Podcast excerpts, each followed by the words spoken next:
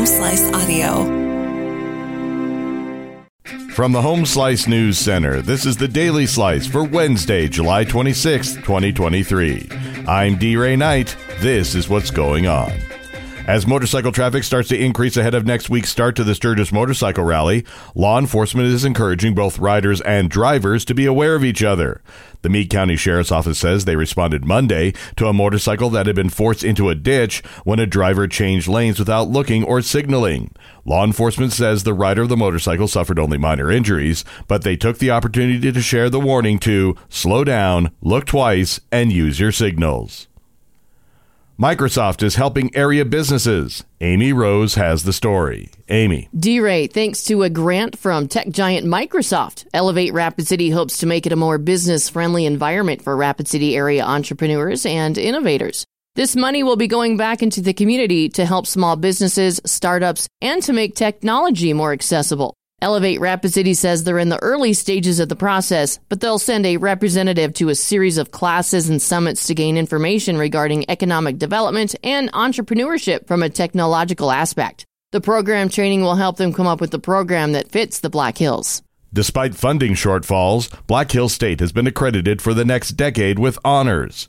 The Higher Learning Commission affirmed the university's accreditation through the 2032 33 school year. Black Hills was also given the opportunity to select the date of their next review process. The university says that's the best possible result from the HLC.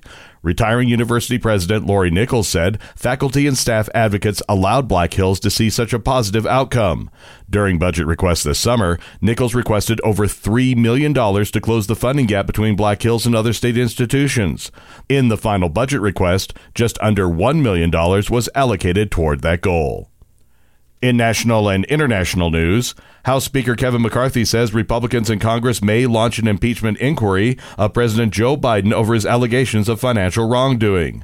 That would be the first step toward bringing articles of impeachment and could go into the campaign season. McCarthy first floated the idea Monday on Fox News and spoke to reporters Tuesday at the Capitol. McCarthy is under enormous pressure from Trump allies within his slim GOP majority to elevate their priorities. White House spokesman Ian Sams says in response that the House GOP's eagerness to go after the president, regardless of the truth, is seemingly bottomless. Meanwhile, the president's son, Hunter, is headed to a Delaware courtroom. Amy Rose has more. President Joe Biden's son Hunter is expected to appear before a federal judge in Delaware to plead guilty to two tax crimes and admit possessing a gun as a drug user. The anticipated pleas Wednesday are part of a deal with the Justice Department that'll likely spare Hunter Biden time behind bars. The judge in the case must sign off on the deal in which prosecutors will recommend two years of probation. The deal was announced last month and ended a long running Justice Department investigation into the taxes and foreign business dealings of the president's second son. UPS has reached a contract with its 340,000 person union, averting a potential strike that would have disrupted deliveries for businesses and households nationwide. The Teamsters called the tentative agreement announced Tuesday historic and overwhelmingly lucrative.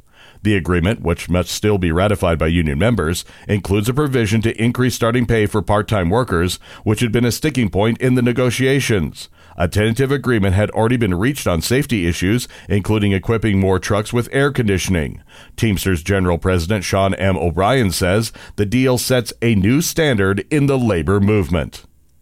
Your weather forecast from the Home Slice Weather Center. Mostly sunny and hot today with a high of 97. Low tonight, 67. And that was your Daily Slice for Wednesday, July 26, 2023.